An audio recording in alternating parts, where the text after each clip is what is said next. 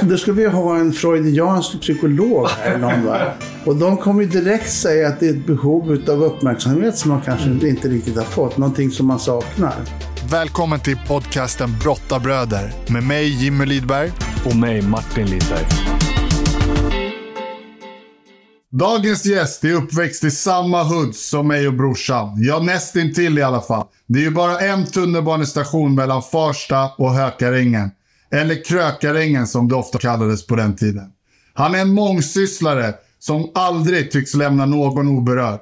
Oavsett utmaning så verkar han inte bara få till det, utan han får till det med bravur. Han har turnerat med Riksteatern, jobbat på Dramaten och medverkat i de största svenska dramaproduktionerna. Han har släppt ett tiotal böcker, haft roller i allt från musikaler till huvudroller i flera spelfilmer. Ändå är det kanske som kock och som den spontana, smått vimsiga och lite galna matlagaren de flesta känner honom. Alla verkar ha en åsikt om dagens gäst. Vissa människor skulle nog anse att han är lite provocerande som person. Men kanske är han ofta missuppfattad. Vi ser i alla fall ett stort hjärta och en hjärna som går på högvarv och ett jäkla driv. Så när vi skulle välja ut en skådespelare till att gestalta vår far, Taveltompa, då var valet enkelt. Dagens gäst, the one and only, Per Moberg. Hur känns det att höra det där Per? Det är precis som det är. Ja. Ja, Var det mitt i prick? ja det var ganska bra. Nej, det var en fin presentation tycker jag. Ja. Jag tänkte, vi brukar alltid börja Per, när vi har en, en gäst så brukar vi börja med att bjuda på någonting. Och då bjuder vi alltid på en riktig stänkare med massa alkohol som sakta men säkert brukar bryta ner både kropp och själ. Eller så väljer man som mig och Jimmy. Då tar man en grön drink med 43 eh, verksamma ingredienser från växtriket. Som boostar immunförsvaret, gör att man får mer energi, snabbar på återhämtning och så vidare från One Fits All. Vad vill du ha? En grön drink eller en alkohol? Det är jättelätt. Grön. Ja, du kör som oss. Ja. Vi dricker faktiskt så här varje dag. Då ska jag hämta eh, den där gröna drinken från Fits All. Ska jag bara göra så här. Bara hälla i det sista pulvret. Så. Varsågod. Jaha, man drar... Eller vill du hälla upp ditt glas kanske? Det- Nej, jag kan ta Ja, så här. så. Det är väl toppen. Perfekt. Kommer känna energiboosten. Uh, vad nyttigt.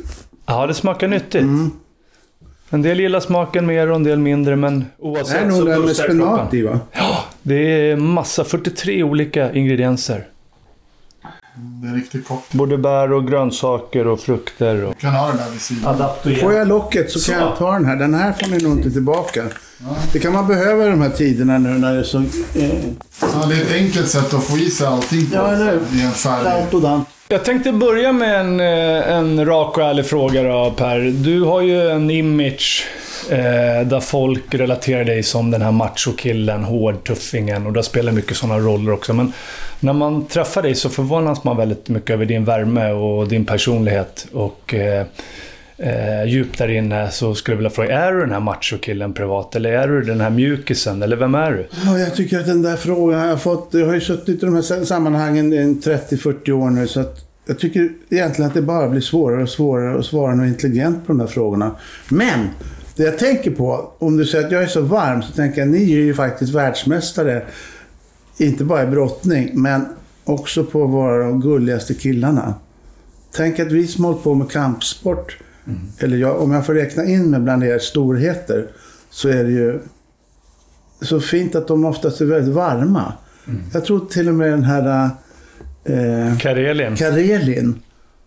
Jag vet inte, ni har ju träffat honom. Ja, Han fantastisk mjuk, ödmjuk och fin Det är väl kanske någonting det där med att det är väldigt avskalat. Man möts liksom man mot man, inga kläder på sig. Och att det tar fram någonting igen. Eh, Det känner man ju själv när man går till vilken kampsportsklubb som helst. Mm. Att alla liksom kläs av på något sätt. Oavsett var man kommer ifrån bakgrund. Jag tror inte också att det är mycket att man får ur sig en jävla massa ilska och ångest och frustration som man kanske bär på, speciellt när man är ung. Sen lär man ju låsa in den och låsa in den och låsa in den. Men jag tycker oftast all, många av de här människorna som jag har träffat inom idrottsvärlden i, på kampsportssidan är väldigt varma och, och goda personer. Jag tror det händer någonting just med den här beröringen också. När man tar i varandra och man Ja, jobbar tillsammans och så vidare. Och Det är väldigt fostrande också. Du som hållit på med judo då, och Mm. vi med brottning som är väldigt... Eh, de här sporterna är väldigt lika varandra.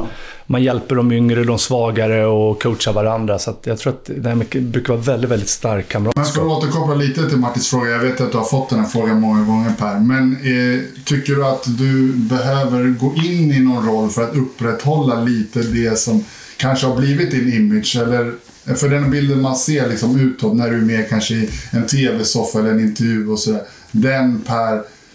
Många skulle nog säga att det är en lite hård jargong och så. Är, är, det, är det den riktiga Per eller intar det någon roll? Eller vet du ens vem du själv är? För det vet jag att du sa någon gång. Ja, Jag vet inte men själv vem jag är. När du, när du frågar första gången så tänkte jag så här, jag har ingen aning. Och ju äldre jag blir desto mindre vet jag väl, Ja. tror jag. Jag tyckte, jag har faktiskt jag, ett citat som jag tyckte var fantastiskt faktiskt. Jag ska se om jag hittar det här.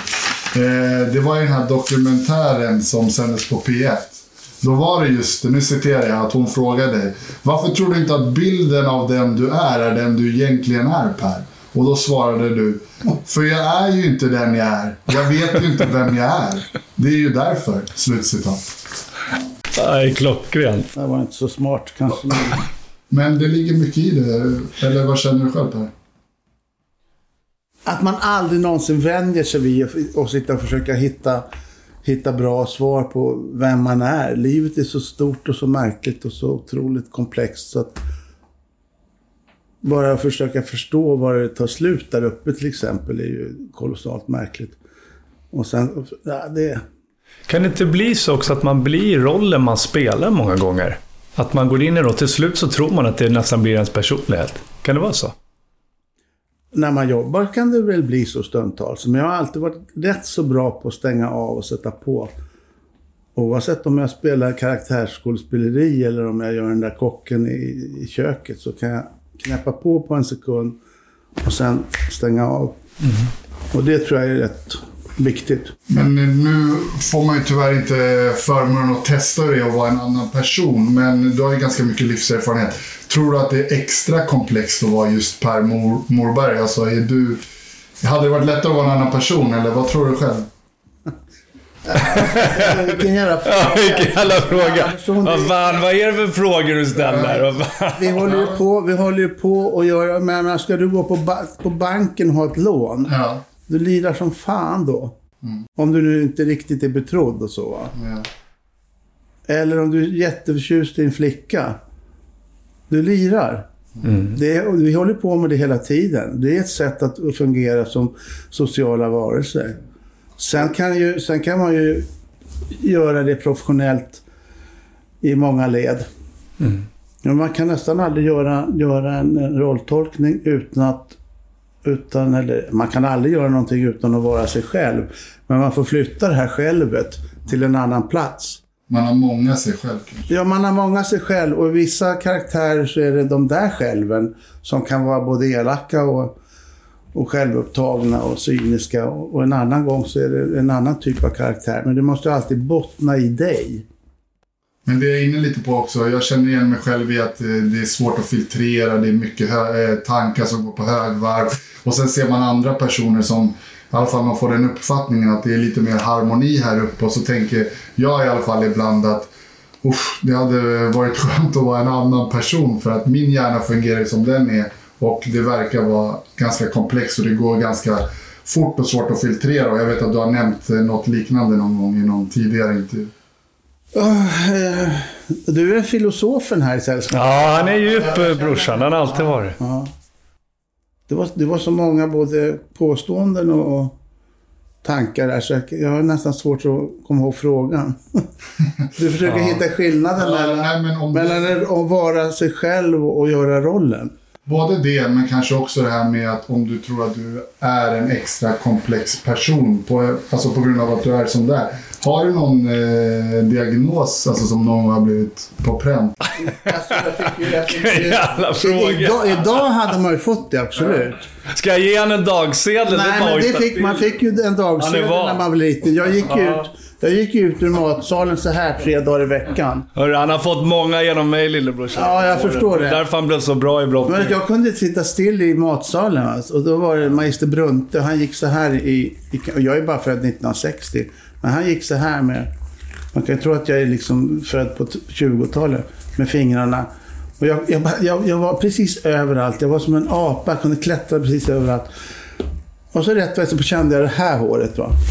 Så gick jag på tårna ut sådär. Och sen det sista man fick, det var en liten klatsch sådär i nacken. En liten, Den korthåriga nacken.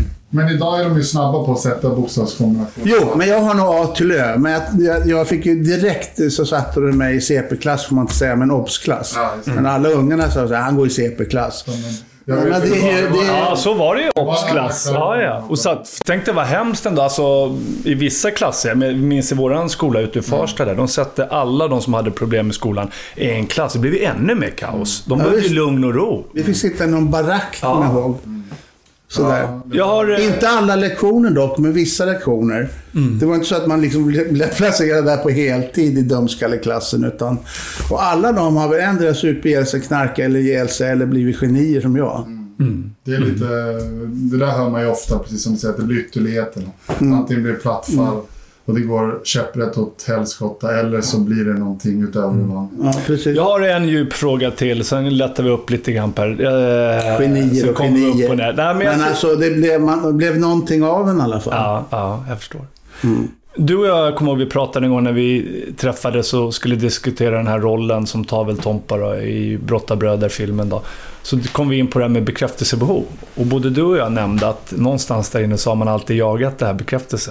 Jo, ja. Eh, Jo, ja. Vad tror du att det kommer från när det gäller dig? Innan jag på började med judo så, så höll jag på med fotboll. Och då, då minns jag att jag kunde liksom göra sådana där grejer. Man var bara 11-12 år, men jag hade bra bollsinne och bra balans och sådär. Och jag kunde liksom alltid göra det så när jag hade dragit mål. För jag har, jag har ett oerhört, oerhört, jag har en rörelseintelligens och det vet ni vad det är. Ja. I allra högsta grad. Och har man den förståelsen, du vet när de där passarna kommer som ingen begriper var de kommer ifrån. Det är därför vi älskar fotboll så mycket. Jag förstod det direkt och jag kunde utföra det. Så då, då kunde jag dra, så alla sprang åt ett håll och, så kunde, och då ville jag inte bara lägga in en bredsida utan då var jag tvungen liksom att, att liksom bara klacka, alltså göra någonting, alltså någonting lite så här lätt förödmjukande för att få boosten. ja. Och sen tog jag med mig det i judon. Det var ju ingen jättestor sport, men när jag gick finaler eh, SM eller NM och sådär, då var det alltså, då, man sänkte ju ljuset, man försökte vara lite amerikansk. Alla kollade! Från det att jag var 13, 14, 15, 16, 17, för jag hade någonting. Jag var liksom, för det första, jävligt bra. Det är viktigt. Annars är det svårt att vara diva. Om man inte är bra och försöker vara en diva, det är ju bara patetiskt. Men vad har det här med bekräftelsebehov att göra? Det var Ja, det, men det, det precis det. Alltså, kan jag tala mer om bekräftelsebehov behov än vad jag gör? Men jag tänkte, fanns det något grundläggande? Varför? Ville du liksom visa dina föräldrar eller var det för din egen självkänsla? Liksom, vad...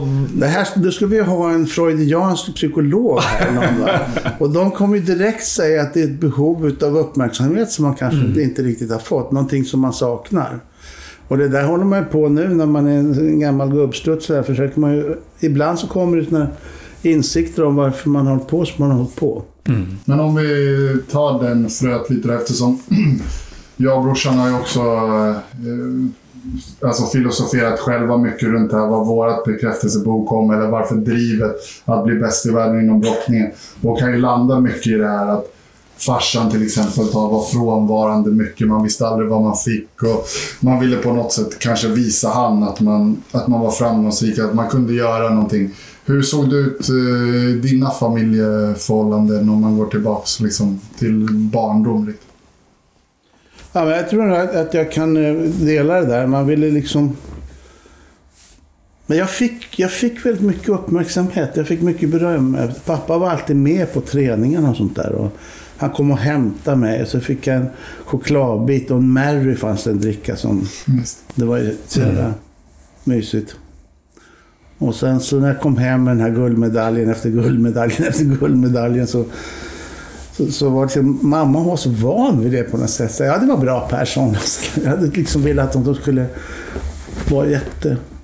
Fanns det missbruk inom familjen? Pappa eh, krökade ju en del, men... men eh, och det ibland kunde han... Ja, det var lite... Det var lätt jobbigt. Så där har vi lite samma bakgrund. Ja, vi har ju mycket likheter med kampsporten. Vi är uppvuxna i ungefär samma område. Vi har Ja. missbruket inom familjen och så vidare. Så att, Ja. ja, det är intressant det där. Hur var det att växa upp i Hökus då? Under de här åren. Du är född 1960, 60-70-talet. Ja, var det mycket det. droger och... Inte som man såg sådär, men det var ju grannar som... Det var ju en annan tid. Ja. Det har ju, det har ju hänt så oerhört mycket. Både samhällsmässigt och eh, klädsmässigt. Och numera vädermässigt också. Så att eh, det var en annan tid. Men, nej, men är man född, ni är ju faktiskt 10-15 år yngre än vad jag är. Men, men är man född där på 60-talet då är det... Berätta om det här vad farmor, våran farmor hade ju, jag kommer ihåg det satte sig Mm. starkt. Hon visade en bild för, för mig och brorsan eh, på ett gammalt klassfoto. Hennes... Eh, Vår ena- farbror, Ja, vår farbror. Kjelle. Som eh, hennes ena son då. Och så började de peka liksom en efter en och det var ju, jag kommer inte ihåg exakt, men det var ju en stor majoritet som hade gått bort i droger. Mm. Jag tror att det var sex eller sju stycken som hade överlevt drogerna utifrån Farsta. Då. Ja. Eh, och hon sa då, var fruktansvärt, varav då hennes son, vår pappas lillebror, var en av de som dukade under i tidig ålder. Hittade Mm. han i Gamla stan där i unga år. Ja, jo, jag vet. Ja. Vi har pratat om det här tidigare. Det... Men, men jag kanske tänker mig 68 när det var eh, Woodstock och Flower Power och hippie och man provade psykedeliska droger och höll på med, med det röktes mycket och sådär. Då var man ju född lite tidigare egentligen. Prövade du själv några droger någon gång? När, jag var, när jag var ung ja. Ja. Ja, ja då. Ja. Får man fråga vilka droger du har prövat? jag måste låta. Det är känsliga frågor, Man, rök, man rökte ju då eh, sådana där... eh, Det gjorde man ju. Joint. Ja. Eh, jag tänkte vi lätta upp lite och gå vidare. Det är det mest dumma man kan göra. Ja. Jag kan inte begripa att man håller på och försöker legalisera så, eller försöker. Man har ju lyckats. Nej, det är tragiskt. Det är Det är, mest vansinniga jävla gift som finns. Det är ju så som det ser ut idag tyvärr så känns det som, jag har ju barn själv som är tonåringar nu. Och det känns ju som att gränserna har förflyttats igen. Jag levde ju som sagt inte på 70-talet men det är ju tragiskt hur det liksom, hur bara jargongen, hur det pratas om de här drogerna och det känns som att liksom förstår de liksom vad det kan leda till. Det är ju bara ett par klick bort på datorn så kommer de hem med brevlådan. Tullen lyckas ju inte stoppa någon, en bråkdel ens. Jag pratade med min dotter om det där nu då, som är i 25-årsåldern, Nathalie. Och hon sa det att idag väldigt, väldigt många tar droger istället för att dricka alkohol. Nu är väl alkohol också en drog såklart, men, men tyngre droger och så. För de menar, där blir man inte bakfull och där blir vi mer eh, normaliserat att, att ta de här drogerna. När, vi, när vi var yngre, då var ju det liksom nå Men det jag tycker mest illa om det är när man är, står på Netflix och man är ute och i filmer och, och sånt där. Man pratar om, om det här med att röka jointar ungefär som om det vore liksom något jävligt coolt. Det glorifierar. mm. Och, och att det liksom är så jävla självklart. Jag tycker det är snuskigt. Mm. Och det är jag värd, inte världens bästa människa själv, alltså, kan jag säga. Men jag förgriper inte vad det ska vara bra för. Nej, och det är ju också en inkörsport till att ta, börja ta tyngre droger. Man röker på någon gång och sen är det ett litet steg att ta nästa och så vidare. Jo, det är men det hela- som många gånger är Nu risken ska också. inte bli, gå in hela den här glorifieringsprocessen med just det här med hur, hur man lyfter eh, allt ifrån droger till kriminalitet och så. Och Man ser ju det liksom långt ner i åldrarna. Att det blir nästan som ja, men, eh, idoler liksom. Och det, hela det här, hur ska man bryta det mönstret? Vi såg ju upp till, det var idrottare, det var som Ingmar Stenmark, Björn Borg och så vidare. Skådespelare, musiker och så Men idag, då är det ju ofta många av de här kriminella som blir förebilderna för de unga. Det är hemskt. Vi ska inte, vi ska inte Mm. Fördjupa för så mycket där. upp eh, judospåret. här. Precis. Nu sitter ju vissa och tror att Per bara har skrytit här. Men eh, Martin, berätta när du Ja. fick höra talas om judo och Per. Första gången jag fick höra om Per Morberg och, och hans judo så var det faktiskt vår kiropraktor Lennart Hedin utifrån Märsta som hängde på oss runt hela världen och var vår kiropraktor. Och han berättade, han hade själv hållit på med judo, han hade till och med gjort någon landskamp, varit med i landslaget. Och berättat att den största talangen vi har haft inom svensk judo inom alla år, det är Per Morberg. Fy fasiken, han hade kunnat bli hur bra som helst. Eh, han, hade kunnat, han hade vunnit OS, han hade vunnit VM, han hade vunnit allt om han hade satsat. Men han valde en helt annan väg istället och la ner Ja, det- alldeles för tidigt sa han. Ja, men det, det, Det stämmer. Ja. Och det är Jag, jag har aldrig varit så blygsam utav mig. Nej, det ska du inte vara. Jag, jag kan tre grejer. Jag kan judo, jag kan spela teater, jag kan göra roller och jag kan laga mat. Men det är jag också jävligt bra på.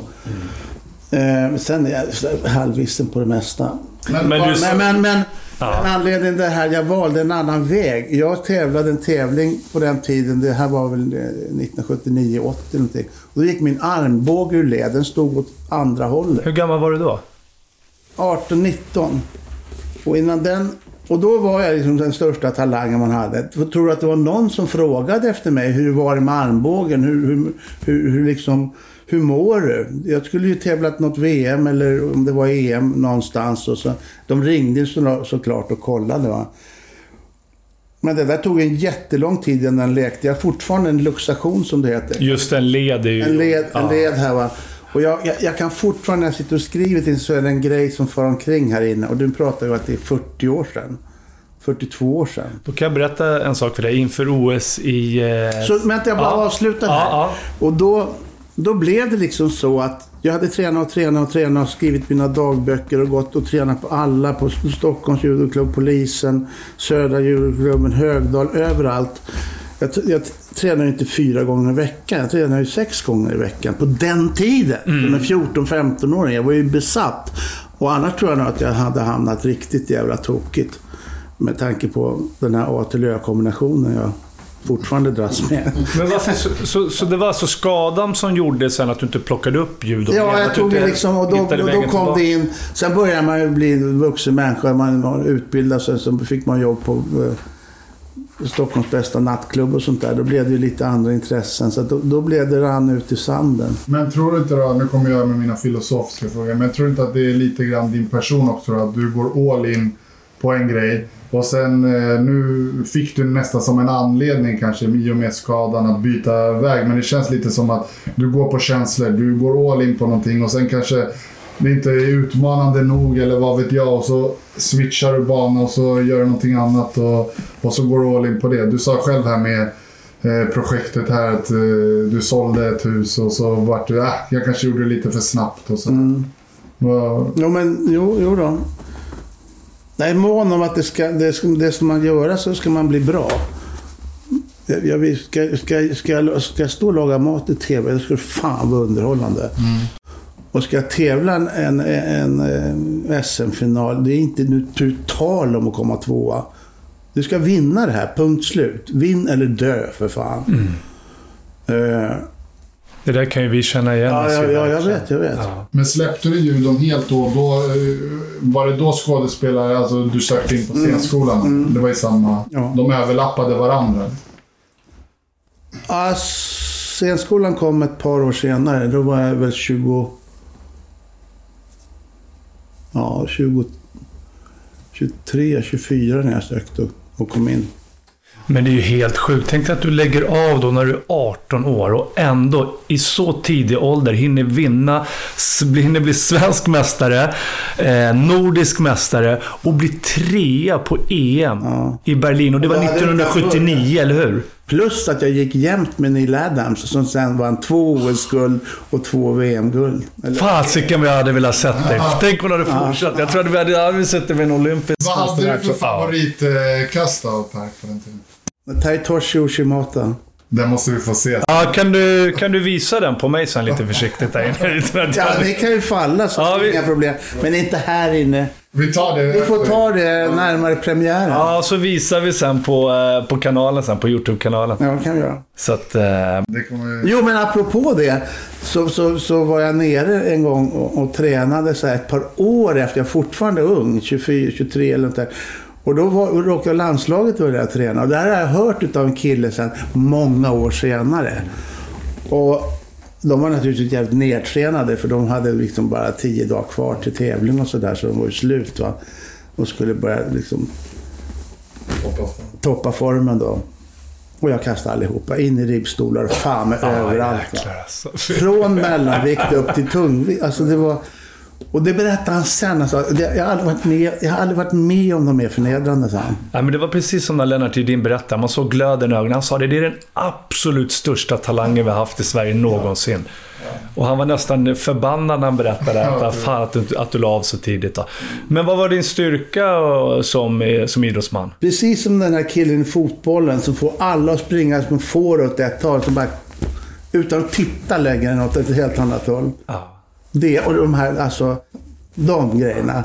Så de bara, och så en liten grej bara. Så. Man kan nästan se Per. Ja, men jag skulle vilja säga det. Alltså, så fort man kommer in... Ja, ja, det. Men så Det är de, det också de bästa skådespelarna har. ja. Den här, den här, den här grejen att det, ofta så vet man oftast vad som ska komma, men titta på de stora. Det är därför du är så intresserad utav, för du vet fan inte vad det blir för dragning nästa gång. Alltså. Sen är man ju alltså man är van att leverera och vara bäst när det gäller också. Det har du väl också haft med dig kan jag tänka mig. Från ljuden ja. Från ljud och Ja, din, ja, din, ja. din roll som skådespelare och allt det här.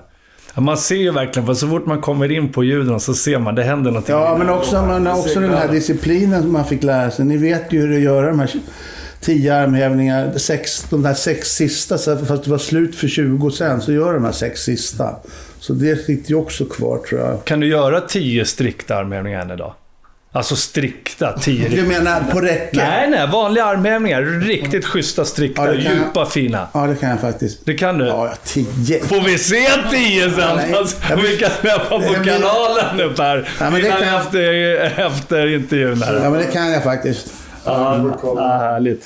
Men Per, eh, för att leda vidare lite grann där på eh, när du valde skådespelaryrket eller du valde att gå, gå eh, den vägen. Var det, alltså, kände du att du hade talang för det också eller fick du kämpa dig fram? Eh, om man tänker tillbaka precis där i början när du... Du fick söka in några gånger på scenskolan va? Ja, jag sökte både... Jag tror jag sökte Malmö, Stockholm och Göteborg, så kom jag in i Göteborg. Göteborg, ja. Mm. Hade du talang? Ja, fast jag hade liksom inte, förstod inte var den låg gömd inom mig. Att jag hade någonting... Eh, jag hade en lärare som sa, du ska söka scenskolan, sa han, på något sånt där studiefrämjande. Jag gick en teaterkurs. Jaha, jaha. Varför då, så? Och då sa han bara, du har någonting att berätta. Han kände det, alltså att det fanns någonting att berätta. Mm. Ja. Det är samma med dig Jimmy. Vi, har ju, vi brukar hålla på och laja lite med lite sketcher ibland som vi har släppt och så. Du får ju ofta höra det, att du har en väldigt, väldigt talang. Så, eh, Ja, jag tycker det, det finns någonting där att uttrycka sig och, och få gå in i en roll men ändå liksom plocka det man har i sin egen person och, och föra över. Och, ja, jag vet inte, jag, jag tycker om att... Det tycker jag man märker i ett sånt här sammanhang. När vi bara sitter egentligen och pratar, inte skit, utan vi pratar och sen så... Man märker att du känner hemma. mm. Och det är också, det, det är ett skådespeleri. Så nu återknyter jag till det här att vi alltid liksom, vi spelar mer eller mindre roller. Du kanske har en väg in här Jimpa. Ja, en, en ny karriär. Du kanske får erbjuden en roll där i framtiden. Med alla... Ja, men du kanske vi får hitta någonting till dig i filmen. Ja, det har varit kul. Mm, Ni kan inte spela er själva för ni är för gamla. Nej, nej, det går inte. Nej, men... Eh, Ni är fortfarande jävligt snygga men det är ni, de här killar. Jag tänkte knyta an bara, från judon till träningen. Tränar du någonting idag? Eller släppte du det helt när du slutade med judon? Eller? Jag berättade att jag var i- där i Sydafrika. Då gick jag upp för berg varenda morgon. Det tar en timme, en och en halv nästan. Och där är jag ju så jävla tjurig, så då gör jag det varje morgon. Men nu har jag inte gjort det på en månad. Jag, jag, jag lovar att jag har gått upp fem kilo sen jag var där. Men du verkar ju ha en jäkla genetik. För man ser ändå att du har muskelmassa på kroppen, trots att du aldrig kör styrketräning då. Nej, nej, jag kan göra, jag fuskar med några hantlar ibland och sådär. Ja. men är du... Eh, tänker du mycket på din hälsa? Alltså, och att åldern... Nej, det vore väl verkligen att ta i. Men jag försöker att hålla det där, att jag inte blir liksom helt förslappad. Jag gillar ju att hålla, alltså jag gillar ju när jag känner att har ni tänkt på det? Nu har det ni inte varit så där överviktiga, men när man, när, man, när man börjar gå ner lite och man har lite kul och så här, då märker man när man har gått ner några kilo, det är då man ser hur fet man är. För annars så spänner allting. ja, precis, precis. Men Per, nu har vi en lite ytlig fråga men som jag vet att många undrar. Faktiskt min eh, tjej skickade med en fråga och sa fråga Per hur han kan hålla sin hud så, så fräsch upp i åren. Och så sa hon att hon hade sett något klipp att du smörjde in eh, fiskfett eller någonting. Nej, fisk. Var det i håret eller någonting sånt? Men hon frågade om huden i alla fall. Finns det några hemligheter? Ja, men det har jag både från, från pappa och mamma så jag har jävligt bra porer. Ja. Täta, fina. Jag har, jag liksom, kan man säga så? Täta, fina. Det lät jävligt bra. Täta, fina. Men det måste ju ha någonting med hur du lever och kosten och så vidare. Du äter väl ganska Också. naturligt? Nej, Men jag, jag är 62 bast och fortfarande, jag har något, något grått hår här sådär. Ja. Ja. Och jag färg, färgar aldrig håret. Mm. Jag var faktiskt ganska stilig när jag kom hem ifrån, eh, sist ifrån Afrika där. Då var jag brunbränd och hade gått ner några kilo. Det kommer jag snart vara igen. Men jag tänkte på det där. Nu när jag tittar i spegeln i morse, då tänkte jag så, gud ska de komma och filma mig idag? Jag ser ut som ett jävla vrak.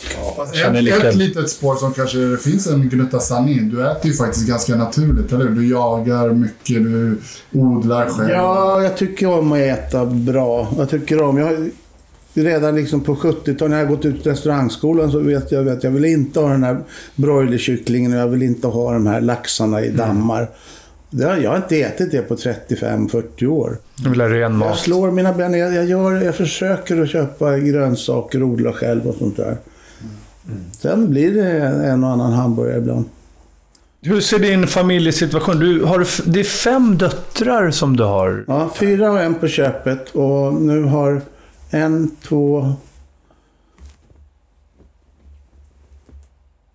tre utav dem de är styvdottern barn. Så jag har barnbarn på alla lite håll och kanter. Och du har alla fyra döttrarna då med samma fru. Ja, Du och... jag har varit, jag har varit upp 400 år. Ja, det var det till sen. Ni har väl varit i- är det 40 år nu? Ja, lite drygt. Vad är hemligheten där? Den här frågan har jag säkert också fått tusen gånger kan jag tänka mig. Men det måste ju finnas någon form av hemlighet. 40 år, det är inte många som håller upp det så länge. Ja, inte idag framförallt. Själarnas band på något sätt. Jag gillar en eh, scen i den här dokumentären, för jag reagerar på det. Ni har lite speciell jargong, du Ines. Du ringer upp henne och så ska... Eh, du frågar henne vad det är för varor som saknas och då säger hon bara så här, Ägg! Ägg! Och sen bara dipp! Och så, ligger på, och så ligger du kvar i luren och så bara Hallå? Ja, Hon har lagt på. Äh, jäkla jargong hon har, säger. Ja, nej, men vi har ganska direkt kommunikation. Men det har ju funkat. Men det, jag ringer upp och så säger jag bara Passionsfrukt! Ja, just det. Ja, du slår tillbaka. Man blir som den man lever med. Man märker det. Man blir bara... Li- Nej, men mycket krig, krig och elände har det varit genom åren. Men det finns någon sorts... Jag tror att det är någon... det där klassiska, vi kan inte leva med och vi kan inte leva utan varandra. Det där har så mycket bottnar så att jag, jag vet inte. Då skulle vi behöva en månad och sitta och... Sen tror jag banden, sen tror jag banden stärks med åren. Det kan jag känna med min Ja, fru. stärks. På något kan sätt. de ju stärkas så att de spricker också. Jag vet inte. Och man kan vara jäkligt irriterad på varandra. Men sen Oh, kan ja. vara vissa dåliga, dåliga sidor som man till och med börjar gilla till slut. Men kan Man lär finnas sig en leva. eh, rädsla i att också att eh, lämna någon? Ja, jag tror att det kan vara finnas en rädsla att vara, vara ensam också. Ja. Mm. Definitivt. Men nu är hon ju så oerhört klok. Tänk dig din roll som... Nästan lika klok som jag. Du sa någonstans också eh, vid något tillfälle vet jag att eh, du är galen men då skulle ni bara veta hur Ines är. ja. Det var intressant sagt men hur menar du då? Precis det jag sa. Man kan ju vara galen på många sätt men vi får kanske... Din roll som pappa då? Med, hur, har du, hur har du varit? Har du varit en bra pappa? Frånvarande? Jag har inte varit närvarande? fram, må- många pappor är så jävla frånvarande. Men jag har verkligen gått på dagis och hämtat, hämtat och lämnat. Och gjort saker med ungarna när de var små. Vi har varit på sjön och gjort saker. Men, oj. Det är trångt här i pod- poddarnas värld. Eh, Hur har du hunnit med allt? För du verkar ha jobbat extremt mycket. Men jag hade något klokt jag tänkte säga om det där. Jo, som jag också faktiskt har sagt någon annan gång. De blev bra personer. Mm. Det. Det, det är inte bara... Det är klart att mamma, Ines har ju en stor del naturligtvis. Hon är ju också mamma och de är döttrar. Så det är klart att hon är viktig. Men de har blivit bra personer, mina barn. Och det är ju någonting i det där som förälder, man kommer inte göra allt rätt. Men det är som att koka en soppa. Det finns många olika sätt att göra, men det är slutprodukten. Hur smakar soppan? Och just att eh, om man har lyckats fostra barn som har blivit bra personer så har man ju uppenbarligen Gjort någonting rätt. någonting ja, rätt. Ja. Men det är ju hela, hela livet. Varför tror du man bråkar mest inom familjen? Därför det är så starkt. Där inom. Mm. Jag menar, när det verkligen brakar loss med tårar och elände Mm. och, och sorg och smärta. Det är ju oftast i familjen. När grät Per Morberg senast? Ja, nästan i början av intervjun när jag tänkte på, på när jag var liten och höll på med allt. Mm. Eh, jag jag är rätt lätt rörd. Jag kan gråta om man för en gångs skull ser någonting som berör en på film till exempel. Men när det händer, eller och, ännu mer sällan, jag gråter ju ofta men det är sällan man skrattar. Och det såg jag faktiskt någonting på, på Netflix som Ja, det var faktiskt en sån där stand-up-grej. Det var egentligen. Det var så jävla roligt. Och då blev man så glad när, när skrattet kommer utan att man behöver anstränga sig. Men det är inte ofta. Den är skön när det bara kommer. Ja, när det kommer, det måste ut. Och så kommer man på sig själv. Du. Åh, vad härligt det är. Men tycker du att man blir känsligare med åren? Ja, men jag har nog varit jävligt känslig det, eh, hela mitt liv. Det är bara det att nu är jag så gammal så jag, jag skäms inte för att gråta. Förut försökte man hålla i det. Och tänk när man var riktigt liten, när man fick den här första smällen i sandlådan. Man bara, Vi gjorde allt för att tårarna inte skulle komma. Nej, nej, nej, för, att hålla emot tårarna. Ja, ja, Eller jag när någon hade Ja. sagt något Precis. taskigt. Ja, ja, ja. Någon tjej hade Ja. tyckt att man hade liksom för platt näsa eller något sånt där. Va? Då var man... Det var ju Det är fruktansvärt. väl ingen som har tyckt att du har för platt näsa. Jo, jo, jo, jo, jo, jo, jo, för fan. Men eh, ja, men det kan jag känna igen med just det här med Jag känslor. hade ett befäl i lumpen som sa eh, Morberg kan inte snusa, det får honom att se än mer ut som en apa. oj. Oj då, det var inte snällt. Men du har fått många Det kunde man också säga förr i Ja, världen. många komplimanger. På ditt utseende. Men jag tänkte just det här med känslor. Det tycker jag har varit skönt med idrotten. Alltså, vi som också bar på en, en hemlighet och mycket där hemma med vår far och det som hände där. Ja. Så kände vi att brottningen, det blev ju våran ventil. Där kunde vi gå. Det var precis som man gick in i träningslokalen med en tung, tung ryggsäck. Och när man kom därifrån så var man lätt, den var tömd. Alla känslor lämnade man i lokalen. Oavsett om man var förbannad eller ledsen eller vad det nu var. Så blev det en, en väldigt, väldigt härlig ventil tycker jag. Och det kanske du också kände med Djurgården. Absolut. Absolut. Det är därför tror jag vi fann varandra. Mm.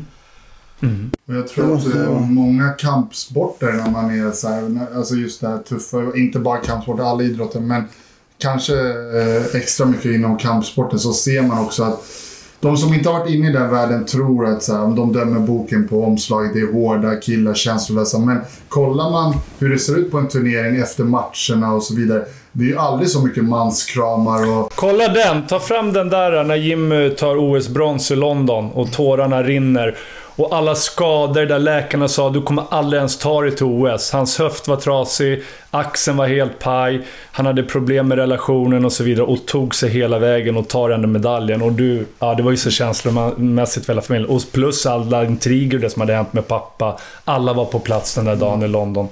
2012. Så att eh, mycket känslor när vi pratar om det. Gråten där när Jimmy gråter. Ja, nej, men det är så, jag har sett andra bilder på det här och, och naturligtvis rörliga bilder. Man ser hur, hur, hur mycket det är som rullar runt där inne hos dig. mm, det spelas upp hela livet. Mm.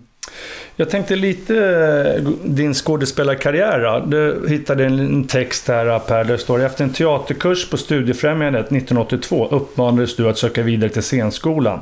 Du utbildade dig på Teater och eh, Operahögskolan i Göteborg och gjorde din praktik på Angereds teater. Där du genast fick huvudrollen som Arman.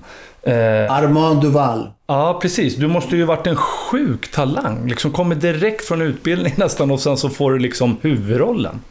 Så du måste ju funnits en talang här också. Mm. Ja. Vad var det som gjorde att du, att du var... Vad var det du var duktig på? Vad var det liksom... Ja, Din alltså nu låter det som... Nu låter det som... Åh, jag tycker jag är så fantastisk i ljud. jag är så Nej, men- nej, men, men det... Bara ärliga och raka här då. Uppenbarligen så har du ju lyckats så det är ingenting man ska skämmas för. Det är ju så svenskt, utan lite mer amerikansk stil. Du har ju en framgångsrik skådespelarkarriär. Jag ska inte säga bakom dig för att eh, den, du ska göra fler stora roller. Men våga, som Martin säger här, eh, var inte så ja, inom situationen. När jag sökte scenskolan, så när vi väl hade kommit in och det hade gått ett tag, då var det en av de som satt i juryn som, som sa, efter det här så sa han, du var klar från första provet. Han gör ju tre eller fyra. Ja. Du var redan klar. Var du nervös? Ja, det var ju naturligtvis fruktansvärt nervöst. Ja. Fruktansvärt nervöst. Och de första två gångerna så lyckades jag inte. Va? Men sen träffade jag den här läraren som, som just sa det. På, på så här, du har något att berätta. Och så började jag förstå lite mer hur det tekniska går till. Att man faktiskt måste veta vad man säger och allt det här. Innan jag förstod hur det var. Hur det går till. Hur funkar det när man är skådespelare? Alltså, är det som inom idrotten? Man har någon, någon mentor eller en tränare? Någon som liksom... I bästa fall så får man väl ha en, en, bra regissör eller en bra lärare, en bra pedagog som som förstår att vara stark men god ändå. Hade du någon där som vägledde dig framåt? Ja, det är många bra lärare tycker jag på scenskolan. Mm. Ja. Bra utbildning var det också. Mm. Vad är det där med det där uttrycket Per du ofta med? Jag är lite intresserad på det. För jag har hört det flera gånger. Du sa det precis faktiskt. Det är en konst som få förstår. Att vara stark men god. Ja, det var pappa som sa det jämt. Men om man ska bara En försöka konst som förstå. får förstå att vara stark men god ändå. Jag försöker förstå lite det djupa bakom den. Den är väldigt enkel att förstå. Mm. Det är brorsan som inte hajar, vet du. Nej, han är lite... Ja, han är jag det tänker ibland. att det finns flera Eller så är det så olika- mycket som händer. Det är så mycket, vet du. Det är djupa tankar, vet du. Det bara snurrar. Jag försöker hitta Du ska ännu mer där Ja, botten. du jag ska tror veta- det är ganska precis som vad den är Jimmy. Ja, ja. Men du ska veta efter det här Per, nu, nu kommer han ligga och klura i dagar på det. Och du vet, processa. Medan jag kan Men gå vad, vad, vidare. vad, alltså, vi har ju pratat om det nu när vi ska göra den här filmen av det. Va? Ja. Med Om, om, om, om Tompa Vi och kommer in på det alldeles strax. Relation och, och alltihopa. Och, och jag tänker nu, nu tänker jag på allting samtidigt. Men dels så då, vet, ni kanske, vi kanske kommer in på det om en stund. kommer in om det alldeles strax. Jag, jag hade en, en fråga där. Sun of Music så hade du en roll på Göta Lejon. Eh, men så var det också då så att du var reserv för Tommy Körberg Ja. i rollen som Von Trapp. Just det, det är en Ja, anekdot. det är helt sjukt. Och då tydligen så att om Tommy då skulle bli sjuk så skulle du få hoppa in. Men det var ju liksom, det var ju 0,0,1 då promille på att han skulle bli, bli sjuk. Och han blir sjuk. Ja, och det var väl inte som, in. det var väl ganska sannolikt att han skulle hoppa eller liksom bli sjuk någon gång. Och du ska axla hans roll och hinner inte förbereda dig någonting. Och du ska alltså in och du ska även sjunga. Alltså en av... Alltså det är... är 100% sant. Och du kan vakna svettig än idag och Ja. tänka på den här Ja. och berätta. Det här är ju helt sjukt. Vi- Världens, en av världens bästa röster enligt mig. Tommy Körberg. Ja, ja han, vi, vi, vi spelade den och jag gör Maximilian Detweiler som är impresario i familjen som sköter den här barnkören och alltihopa. Jag tror David Niven gjorde den någon gång i världen. Men eh, så var jag stand-in då, under, understudy för, för Tommy som von Trapp. Och så ringer de en morgon och säger här, Tommy har fått någon halsfluss eller någonting sånt. Så att du måste komma ner till teatern nu, sa jag. Ja, jag, ja självklart, sa jag. Och sen när jag kommer ner till teatern så förstår jag efter bara några sekunder att det handlar inte om att jag ska repa in roll. För jag hade aldrig repeterat den. jag fick herregud, aldrig någonsin tid. De, jag tror att hon som gjorde skulle vara understudy för Ma- Maria då, Carola var det då på den tiden. Hon, eh, hon hade nog fått repa rollen en gång. Jag hade aldrig ens fått gå scenerierna. Och det var Och fullt. så kommer jag, lyssna för att höra, då kommer jag dit och så säger de så här.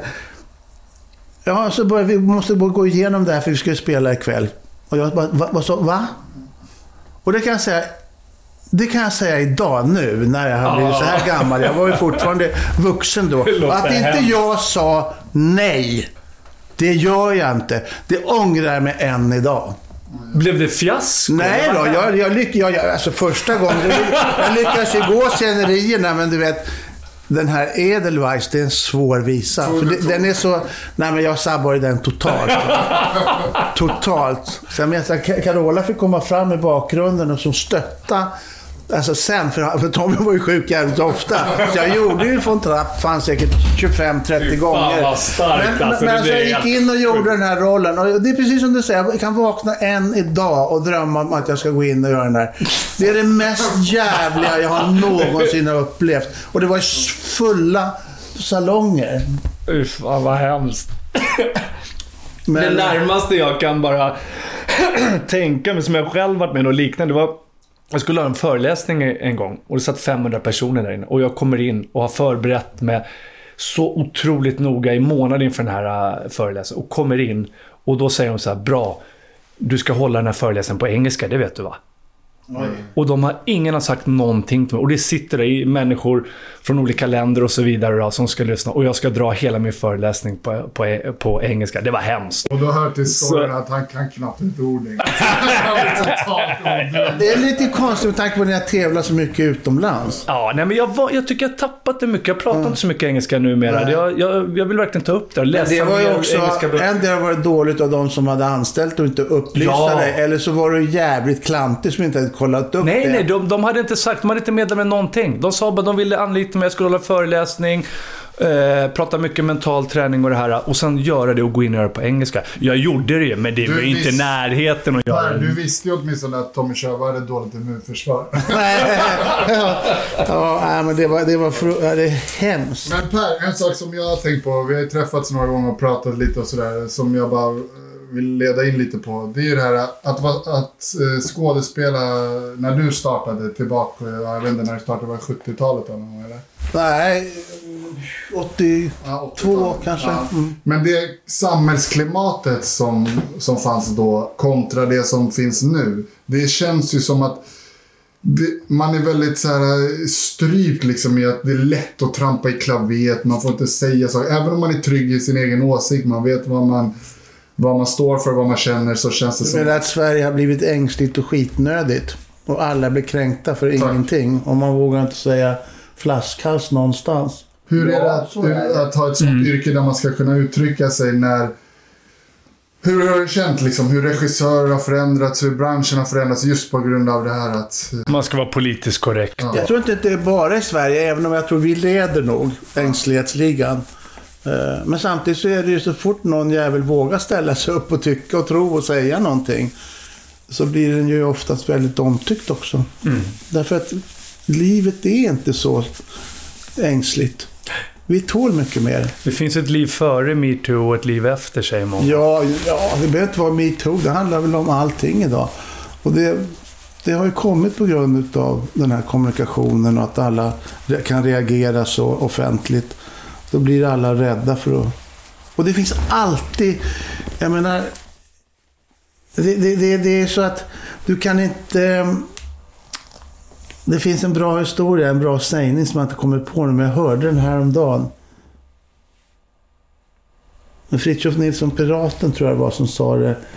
Eh, du kan aldrig prata om, om, om någon som är... Eh, Ja, vi plockar upp den där senare. Vi Ja, kan ja, det. senare. Själva Men det spåret där då, när man ska... Det blir väldigt platt om man inte får ens när man skådespelar liksom. Fast när du skådespelar, Ja. då finns det ju, spelar du klassiker till exempel, då finns det ju, Molière och Shakespeare skrev sina grejer för flera hundra år sedan. Då är det okej. Ja, men då är det, det är inte bara okej, det är ju en frihet.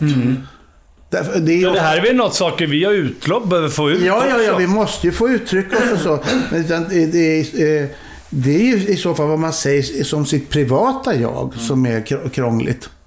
Jag och vet svårt ju- idag. Men eftersom man är mycket då i offentligheten. eh, Alltså, Nej, men då säger man ju inte halv sju. Nej, men hur- och hur tycker du där? Är det...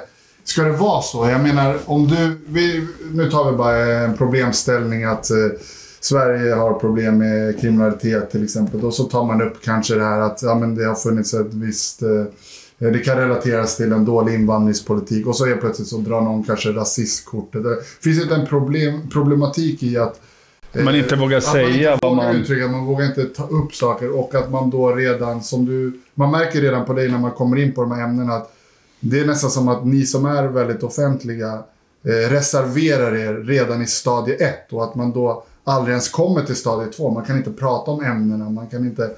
För att man är för rädd för att trampa i klavet.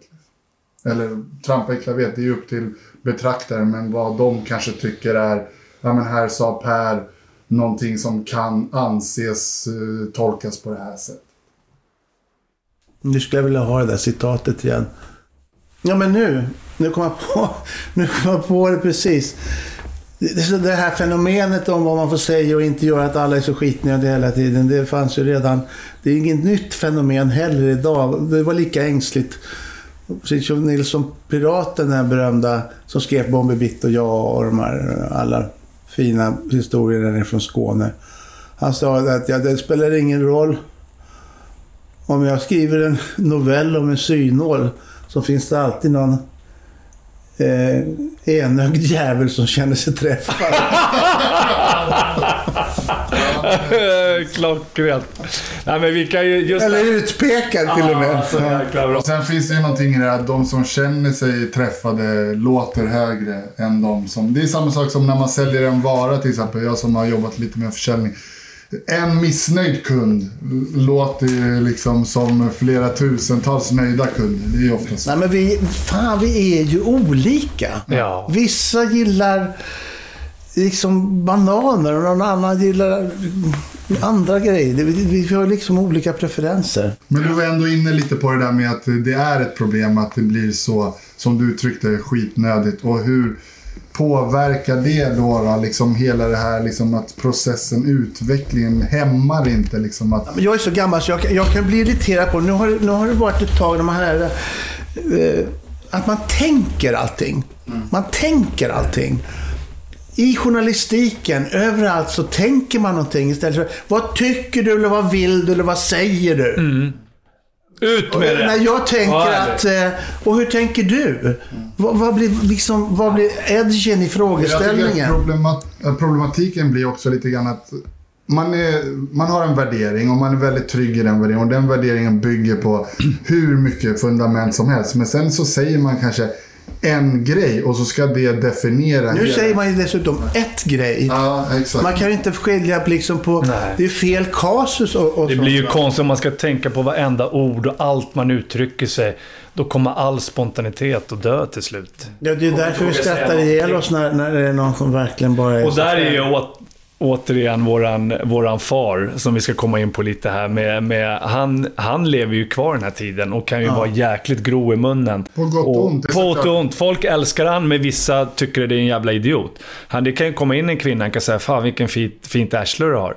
Och då kan ju en, en kan bli skitförbannad medan en annan tar det som en komplimang. För då, även de är ju olika. Såklart. Men där är det såklart att... eh, ja, alltså... Det får ju stå för han det han säger. Men just så här... Nu var det ett grovt exempel kanske att man säger så som farsan, han är som han är. Men eh, jag kan ju mer tänka att i den här uh, offentlighetens ljus att man har en åsikt som är nyanserad någonstans men helt plötsligt plockar någon upp ett fragment och så blir det drev och sådär. Och den här rädslan att det här drevet liksom hänger lite över en hela tiden. Att man är nästan lite rädd för det. Det hämmar en lite. Alltså, det känner man ju. Vad alla samtal man har nu för tiden som är offentliga. Här, det är kameror på överallt. Och så är man lite på sin vakt och det hämmar hela liksom, grejen. Eh, men Per, vet du vad Jag måste bara säga den igen. Om, man, om jag skriver en novell om en synål så finns det alltid en enögd jävel som känner sig utpekad. Den var ju riktigt, Ja, riktigt, riktigt bra. jag. Jag tänkte på din, eh, din roll som skådespelare. Vad är det du inte har gjort och vad är det du skulle vilja göra? Har du någonting som du verkligen drömmer, det här skulle jag vilja göra? Förutom att spela taveltompa då. Ja, men det, det, det tycker jag ju skulle vara kul. Ja, men det, det, den där frågan, jag vet inte, jag, man har fått den ända sedan man började Ja, med jag teater. förstår, jag förstår. Och det blir oftast det där tråkiga svaret, ja det är den jag håller på med nu, men det, så är det inte heller riktigt. Utan det är kul med kostym. Det skulle vara kul att göra någonting på engelska. Överhuvudtaget det där som vi var inne på, ett bra manus. Det är ju jävligt kul för då kan du ju... Då finns det liksom ingen som kan häckla. Spelar du Shakespeare eller Molière eller något väldigt bra, då är du så fri. Du är så fri inom, för du vet att ramarna är redan satta. Sen hur du använder ditt instrument, ditt jag, för att tolka det här. Det finns ju inga begränsningar. Drömmer du om Hollywood? Det är en frihet. Drömmer om Hollywood fortfarande? När du säger jag skulle vilja göra någonting på engelska. Ja, eller Hollywood. Det skulle vara kul att göra några... Det är synd på så rara ärtor att Morberg inte spelar mer. Men det är en bra fråga, för den tänkte jag på här nu. Eh, och ett rakt och ärligt svar på den där. Tycker du att du har förtjänat fler förfrågningar på riktigt stora roller än vad du har fått? Jag har fått väldigt mycket för, eh, förfrågningar för stora roller på teatern. Eh, Även nu på senare tid. Som, inte, som jag har tackat nej till av olika skäl. Inte rädsla som många tror, utan det har varit liksom, det har inte, det har inte varit rätt. Är du inte lika hungrig? Kanske lite lat också. Det Ja, jag menar det. Är du inte lika erkänna. hungrig? Du, är du Nej, liksom nej. fat and lazy, eller? Nej, men sen var det också så att jag, jag, jag mer eller mindre valde ju liksom att, att lägga 10-15 år på det här materiet. Ja, det- Och då får man ju faktiskt också begripa att det, sätter ju sina spår. Men Per, du var inne lite på det. Jag har aldrig hållit på och varit sådär liksom, ja, som du bäddar får du ligga. Jo, men det är rätt och såklart. Du gick ju all in på den delen. Men finns det en liten sorg i att du gick så pass mycket all in på det här med mat och du gjorde det här... Det, det, är- men det är så himla svårt att svara på det, för det är någonting som redan har hänt. Jag har redan gjort det.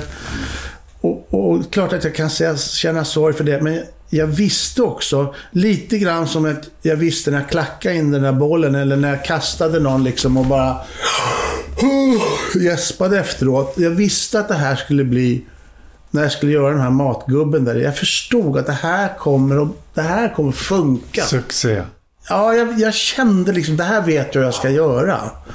Det här kan jag dribbla, det här kan jag göra precis. Men vad säger hjärtat om du skulle rangordna? Vad är kärleken? Teater, film? Film, film och teater, det är absolut det första. Ja, absolut. Och då offrade du ändå, måste man ju säga, lite viktiga år där. Eller Ja, sen gjorde jag ju faktiskt både någon huvudroll på film och någon liten grej eh, parallellt under de här åren. Men tycker du att det är roligt det här med mat, eller har det bara varit en försörjning? Vad, hur känner du där? För det första så var jag med på Werner Fröglis tid och Tore Wretmans tid. Jag, alltså, jag var ung kock då. Så jag fick lära mig grunderna som de som är födda på 90-talet och lite före det också, de, de, de, de kan det knappt. Och sen blev jag, och så hade jag skådespeleriet. Så att den kombon, den funkade ju bättre än bra. När du gjorde Vad blir det för mat? Är det, hur många procent skådespeleri skulle du säga att det är? Alltså hur mycket den Per som står i köket hemma med Ines? 100% och 0%. 100% skådespeleri. 100% och 0. Vad menar du med det? Exakt vad jag menar. Det, det, det är det enda svar ni får. För jag vet inte något annat. Nej. Det är 0% spel. Det är 100% spel.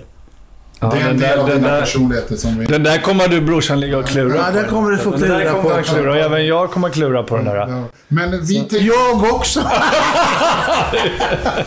Men Per, jag vet ju hur diskussionerna gick när jag och brorsan tänkte så här, vem ska spela farsan om filmen om vårt liv, eller serien om vårt liv, om det nu blir en serie istället för film. Men då kommer jag ihåg att ett av resonemangen var att när ditt namn kom på tal, så du har varit fantastisk på att spela karaktärer som har, alltså riktiga karaktärer.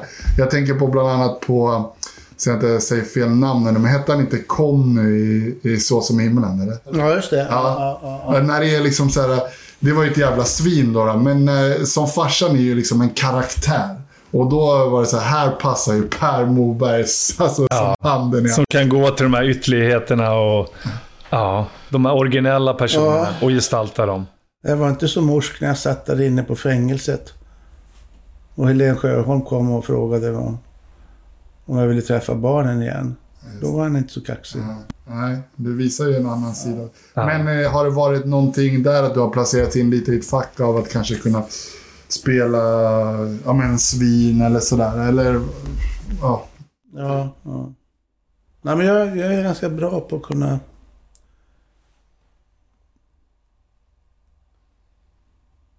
Jag tror det var det där att du har något att berätta. Jag, jag, liksom, jag kan plocka, plocka ur grejer upp ur källaren och, och gestalta dem. Det är precis det skådespeleri handlar om. Och göra det trovärdigt också. Och sen låta bli. Och flagga för mycket. Men kan det... Jag tycker du är fantastisk skådespelare. Låter som jag sitter här och ger dig massa komplimanger. Det gör det också. Det är Ja, jättebra. Keep them coming. Han behöver bekräftelse, Ah. det behöver vi alla. Det har Ja, sagt tidigare. Ja. Nej, men det tycker jag verkligen. Och därför har jag också varit lite förvånad att... Så här, du har ju som sagt spelat mycket stora roller, men att det borde ha kommit ännu fler. Men eh, bara för att förstå den här världen, det här när du gjorde väldigt mycket matlagningsprogram och så. Är det så att då blir du också bortvald lite från den andra Absolut, ja, men så är det. det har vi konstaterat att det, och som man bäddar får man ligga. Men glöm inte en sak. Den där eh, eh, Morbergköket är 140-150 program eller någonting jag har gjort med den här stora matresan. Det är också skådespeleri. ja, det är klart det är det. Så att det är inte så att jag lägger på latsidan. Och ibland så går jag ju till och med in och både spelar kvinna eller jag gestaltar ju olika gubbar. Det är ju, det är ju matlagning och stand-up. Men du verkar göra det med kärlek samtidigt som du spelar. Där har du det här, där har du det här att man vill bli älskad och omtyckt. Ja. Så liksom visa lite grann vad man kan. Och därför vill jag göra bra program. Jag hittade ju på alla, alla, alla recepten och alla, alla situationerna. Alltså vad vi skulle hitta på. Det kunde ju vara... Men du improviserar. Ibland klä- klädde vi ut och så gjorde koka, koka soppa på. Då var jag Raskin och Ines var Ida. Och Ines var också mycket bidragande med idéer och sådär. Så vi skapade ju allting där. Men var det inte så där att ni improviserade väldigt mycket? Att ibland visste du inte själv vad som skulle Nej, men hända? det finns inte ett ord skriven på ett enda program. Vad härligt, vad härligt. Aldrig! Det var inte ens... Vem, vem skriver manus? Men eh, Wake var, up! varför slutade ni sända då? Därför jag hade för mycket att göra under för lång tid och jag orkade helt enkelt inte hålla på och göra både en långfilm och bygga ett hus i Västindien och sen göra Mästerkockarna där nere. Eller där nere, vi var över hela Sverige. Och, och sen hålla på och göra mina egna program. Det är så klassiskt, jag satte mig i bilen och undrade fan jag är på väg någonstans. Jag har ingen aning om vad jag ska. Var du utarbetad Ja, plus nästan? att jag dessutom hade börjat med ett annat projekt med, med glasblåsning och, och eh, munblåsta glas och, och skapat vinbolaget glömde jag bort. Ölbolaget och glöggbolaget och... Jag hade så jävla många järn i elden. Varför gick du in i så många olika projekt? Vad, vad var drivkraften? Därför att jag har en otrolig simultan... Alltså jag har en kapacitet att köra. Jag får grejer gjort som fan. Men, men... Vad är ni nu? 45-50 va? Nej, 40-45... Ja. Nej, nu får du lugna ner dig. Ja, det, ja, men det är bara- 49, 49. Precis. Ja, just det. Nej, men då, då höll jag ungefär fem år till. Ja, så jag har fem år till. Ja, du har fem år till. Men du kommer säkert hålla längre. Jag tror du lever sundare än jag också och tränar bättre, bättre och sådär. Men då tog det liksom ändå slut. Det har tagit en stund att återhämta sig. Men är det inte också så att eh, skulle du inte ha massor att göra, hur skulle du må då? Jag har inte massor att göra nu och då mår jag mycket bättre. Det gör det alltså? Ja, faktiskt. Du verkar vara lite speciell där för att eh, ena sidan verkar ju vara den här klassiska liksom hyperaktiva och sådär. Men sen har du också den här helt andra. Du bor liksom ganska så isolerat, Ja. ödsligt, inte mitt i stan. Du åker iväg och kopplar bort allting. Ja, ja. Men du blir lite rastlös då. För jag känner ju att när jag är iväg på en Thailandsresa eller var jag än är så blir jag rastlös bara. Och vill starta igång nya projekt. Ja. Det är den där balansen. Ja, jag, vet, ja. jag tror hela livet går ut på att försöka ta reda på hur fan man vill ha det. Jo, jag kan nog också bli rastlös, men jag tycker det är jävligt skönt att slippa... Jävligt skönt att slippa ställa sig i det där köket och... Man vet att de här gästerna ska komma. Och det är rätt skönt också att slippa gå ner på teatern och spela fyra kvällar i veckan eller fem och så repa på dagarna. Satan vad jobbigt. Eller gå till sitta och pendla in till Oscarsteatern och gå och riva av någonting kväll efter kväll efter kväll efter kväll efter kväll. Men du pluggar... Jag begriper inte på de här i min ålder som säger att om man inte jag får stå på scenen så dör jag. Nej, jag tror att... Varför då? Men Där är väl många olika. Jag tänkte bara på... Du du studerade och pluggade på eh, hotell och restaurangskolan i Krist- var det Kristineberg? Ja. Som, ja. Och sen jobbade du sen eh, på Rish och Café Opera och Alexandra. Och... Fem små hus, Dianakällaren, Operakällaren. När, när pratade Rish. vi då? Vilket, vilket årtionde? Vi pratade Ja, alltså... från 1976-77 fram till 1982 83. Hur var det att jobba på de här klassiska ställena som var ju riktiga innekrogar på den här tiden? Ja, Alex var ju speciellt att Ja, jobba. Man Alexander. började man ju fyra, eller halv fem, fem, sex på kvällen. För det var ju nattklubb. Och då sov man ju hela dagarna, så festade man hela nätterna. Men det var ju Stormont-Rank-perioden Så där. man jobbade först och sen så tog man en stänkare själv för att komma ner i varv efter jobb? Ja, absolut. Ja. Måste varit en tuff tid ändå då. Ja, man var så ung så det spelade ingen roll. Det var ju bara att köra på. Ja. Herregud, jag var ju bara 19-20 år. ja. Kunde ju festa i tre veckor i sträck. Och så fortfarande ut som en nyponros. den här, nu har vi berömt dig så himla mycket här, så vi får ge dig lite, ja, lite Nu hugger vi, nu hugger vi huvudet av han i slutklämman. Ja, nej, men jag kommer att tänka på det just med den här. Jag, jag vet ju själv, eh, min eh, sambo är från en restaurangfamilj. Det väldigt, verkade vara en väldigt speciell jargong där i köken. Och det var, ja, det var tufft. Man skrek på varandra och man var hård mot varandra. Så här vad jag har hört i alla fall. Men den här lite hårdare bilden av dig som vi var inne på. Då, eh, när man läser på lite nu så hittar man ofta sådana här grejer. Att, eh, ja, jag stötte på Per på Konsum och han eh, eh sa vad glor du på? Eller att eh, när du träffar på folk i det vardagliga livet, alltså att du är lite hård och eh, kanske att de uppfattar dig som dryg. Eh, är det så? Och om det är så, varför är det så? Det finns ju många människor som är mycket mer kända än vad jag är. Men jag vet inte. Jag tycker det är svårt när någon kollar så här. Du blir, Går du lite på attack? Alltså, nej men det är något konstigt om jag ser någon som jag känner igen. Då ska vi göra det, och speciellt om det är någon jag tycker jättemycket om. Så går jag en dag fram och säger tack ska du ha och vad trevligt. Eller så försöker jag att inte besvära den personen. Men det där, Ja, men det där kanske... jag har aldrig begripit. Jag, jag begriper inte, mig inte på det. Nej, men jag, jag, Och det värsta utav allt är när, de- när de håller på och, ska, och, och, och, och så gör de så här på sin gubbe liksom. De tror inte att De man ser... tror inte att man ser det. Jag ser det om någon skulle göra det. Kolla här nu. Där borta Ja, nu. ja. Så ser jag det. Ja, jag om är de skulle göra likadan. det där så har jag redan sett det. Men vad är växer det? Och vad beror det på då? Varför är det så? Och varför blir jag så irriterad? Ja, varför blir det så? lite? Vad växer det bara för? Jag vet inte. Det är precis som att... Det är precis som att någon tar en del av min integritet. Alltså, Ja. jag, jag, känner mig, jag känner mig som att någon, någon äter på mig. Eller de hoppar in i min själ och tar simborgarmärket där inne. Men jag tror inte vanliga människor förstår det där. Alltså, människor som är offentliga, väldigt många har de här känslorna som du säger. Jag kan själv känna igen mig där, även om jag kanske inte är lika offentlig som du är Per. Men när man har varit med ja, i vissa sammanhang som Let's Dance, och vi alla tittar, de pekar. Efter ett tag så kommer en viss ilska. Man börjar bli irriterad på människor. Vad fan glor du på? Det, jag menar, om en människa gör men om det är varenda gång nästan du går förbi någonting. Jo, Folk rusar ändå- fram, de pickar och de pekar. och säga att Per Så jag- har uppenbarligen ganska svårt för det eftersom det finns ju många där den gemene bilden är att det här är en så fin person som tacklar offentligheten så bra, alltid så trevlig.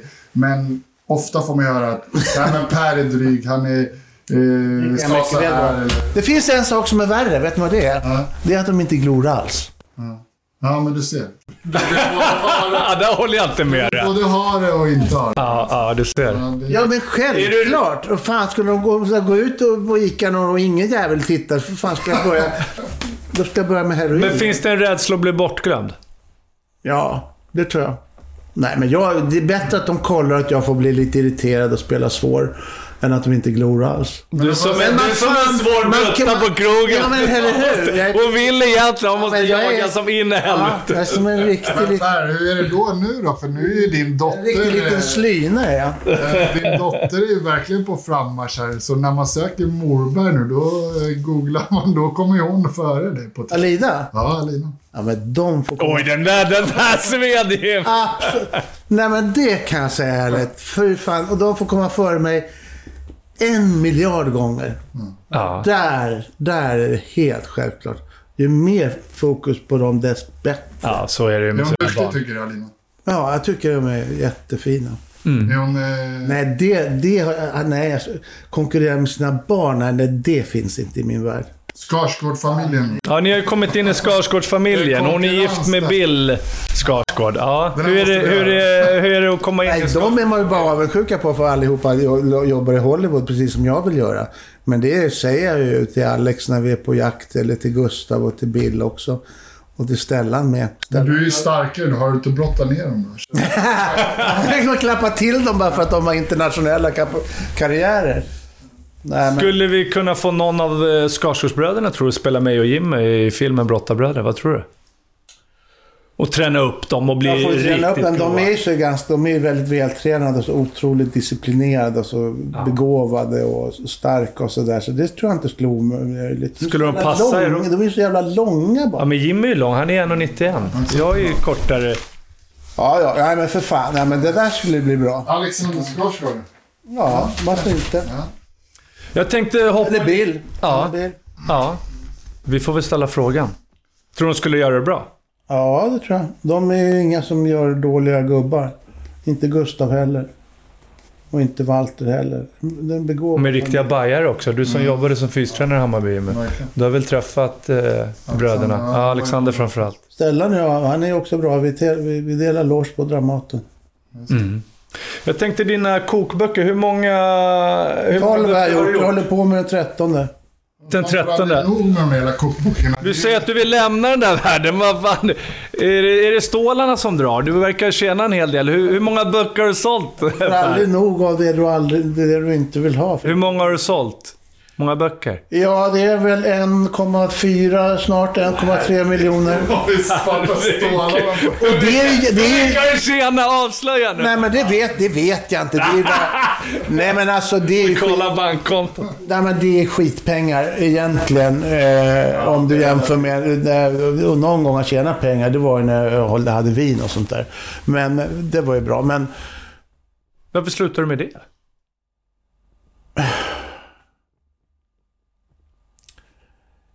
ett så kallat kändisvin håller i 10-11 månader, kanske två år max. Jag höll i sju år. Sen är det någon sorts att nyhetens behag lägger sig lite grann, tror jag. Det var går det för- världsrekord att hålla på så länge. Men det här med, Hur går det för GV där? Hans vinverk? I don't care. Nej, jag förstår. Men nu, Ja. böckerna där, det är lite kul. Men eh, du har ju gjort, vad sa du, 13 böcker nu va? Ja, den 13 är på gång. Kommer nu våren 24. Men eh, tycker du om den processen? Eller är det som brorsan lite inne Ja, men det- är det- det- enkel väg och känna lite... Det man helst vill göra... Det, Veganska versionen 1, veganska 2, vilt. ja, nej, men jag har ju gjort alla böcker nu. De är redan klara. men de är grymma dina. De är, det är ju i alla fall...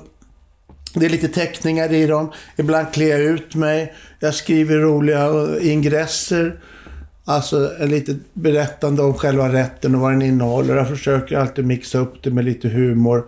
Så det är ju inte en kokbok eh, bara, utan det, det, det blir lite mer. Och det tror jag därför de också säljer. Jag är så himla glad för mina läsare att de väntar på en ny. Och så säger, när, när jag är på en sån här runda, när jag, jag var på Avenyn en gång i början när jag så, gjorde första boken, Scenen, livet, konsten att laga mat. Oerhört pretentiös titel. Eh, då var det kö ut på Avenyn i nästan 250 meter ifrån den här berömda bokhandeln som jag har glömt vad den heter nu. Och då frågade jag bokhandlarinnan om de hade haft någon annan där som har haft så här mycket folk. Ja, vi hade en som nästan hade så lång kö som du. Jaha, så vem var det? Bill Clinton. Ja, herregud. Ja. Ja, det det känns som du får utlopp för din kreativitet när du gör de här böckerna. Ja, jag tycker också att det är kul för då är det foto. Sen måste man ju laga upp varenda jäkla rätt. Det har jag ju gjort. Jag vet inte hur många tusen rätter jag har lagat. För jag lagar ju allting och så plåtar vi den. Och så lagar den allting som om jag skulle bjuda er på lunch. Ja, ja. Så det är inte så att jag lagar det bara för att det ska bli klart. Eller så. Alltså, Utan jag gör det med all, allt som, som jag vill att det ska smaka. Jag tror det där känns när man tittar på boken. Och så måste den ta när det fortfarande ångar och sånt där. Så är det ett ruttad, som det heter. Vad tror du om att göra en, en eh, kokbok för eh, träningsmänniskor med två eh, brottarbröder? Vad tror du om det? Tror du det skulle funka? Eller skulle det vara... Ja, man, nej, jag man fick- inser det när man har 1,4 miljoner sålda böcker. Ja, men det är ju Alltså, ingenting i deckarvärlden. Det är ju ingenting. Nej, men om man, för en kokbok är det Bland fantastiskt. svensk kokbok så är det ju, tror Ja. jag, bara Bonniers stora kokbok som, som har sålt, de har naturligtvis sålt mycket mer, men de har också hållit på i hundra år. Mm. Jag har hållit på i tio. Men finns det en målgrupp för träningscheck, tror du? Jag fick precis en förfrågan från Viktväktarna. Ja, och du med din Att vi judobakgrund. skulle göra en bok om det ena med det andra och vi skulle göra, jag skulle göra en receptbok på det och så skulle vi göra si och så skulle vi göra så och sådär. Men det var inte en tillräckligt bra presentation utav Viktväktarna. Vi får återkomma med en bättre. Ja, men det, är för, ja, det vore väl Men kul. snåla. Göra någonting tillsammans med Per. Jag vet att det Inte bara många- filmen. Snåla! Per, jag vet att det är många som undrar lite roliga, ytliga frågor också. Eh, Du tycker att jag har varit så djup idag. Men eh, eh, vilken är den bästa Du är bara ung. Vilken är den bästa restaurang du har besökt? Ja, men det är nog den här fransmannen där på Champs-Élysées. Den var jävligt bra. Äh, Mm. eh, vad han nu heter. Ja, men det räcker som svar. Kör nästa. Ja, och, Jag ska inte... Ja, för fan, jag har grejer att göra också. Ja, nej, men så, lite för att följa upp den. Vi har varit ute och käkat en gång och då eh, var vi på en ganska fin krog utan att nämna vilken krog det var. Och vi, det var sådana här mellanrätter kommer jag ihåg. Och så fick vi in ett antal mellanrätter varav du smakar av några av dem. Och sen så sågar du två av dem tror jag vid fotknölarna och bara skickar iväg dem och sa nej, det här var skit. Och så var det några som du gillade. Men du har ju en otrolig ärlighet där. Eh, hur, hur är det liksom när du går ut och äter? Känner du att de är stressade, kockarna, att ta emot det? Ja, Ändå är de arga från början. Eh, därför, att, därför att de är bara rädda. Och eh, inte förstår hur mycket jag kan.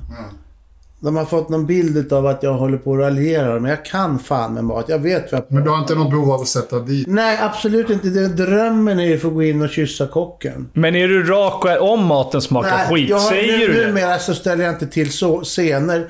Varf, varför? Jo, för att jag mår så dåligt själv. Mm. Och jag förstör måltiden för mina vänner och för mig själv. Mm, Vad är det vanligaste felet man gör i köket då?